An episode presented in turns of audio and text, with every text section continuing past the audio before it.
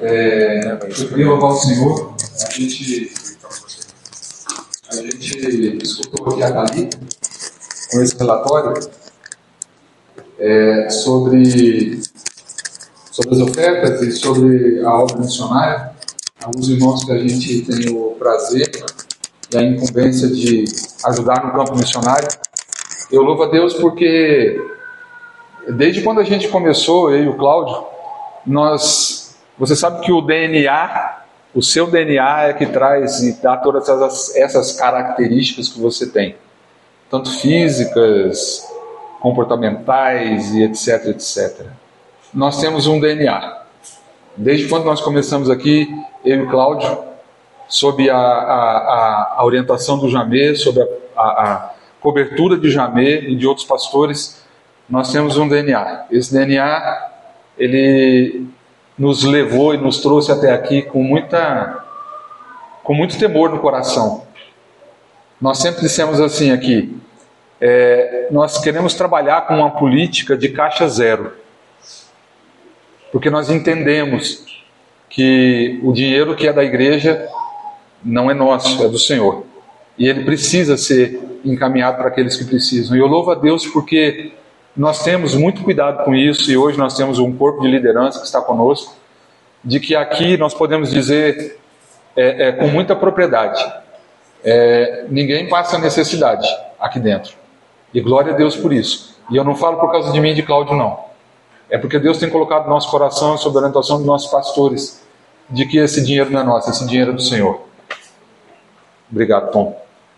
E quando eu vi aqui, e nosso, nosso coração arde muito pela obra missionária, faltou tantas pessoas que nós poderíamos colocar aqui, né? Ao longo desses anos, tantos irmãos que nós não conhecíamos, tantos pastores que nós não conhecíamos, mas que chegaram até nós através de algum outro irmão conhecido e nós pudemos. Eu lembrei aqui do Edson Bacairi, que trabalha com os índios Bacairi em Mato Grosso, né? É, quanto tempo nós ajudamos o, o Edson Bacari? Esses dias atrás ajudamos o Edson Bacari novamente e outros tantos que a gente poderia colocar aqui. Mas a gente fez essa pequena apresentação para dizer para vocês que o nosso coração ele arde pela obra missionária. O nosso coração está inteiramente comprometido com o reino de Deus. E o nosso dinheiro está incluído nisso.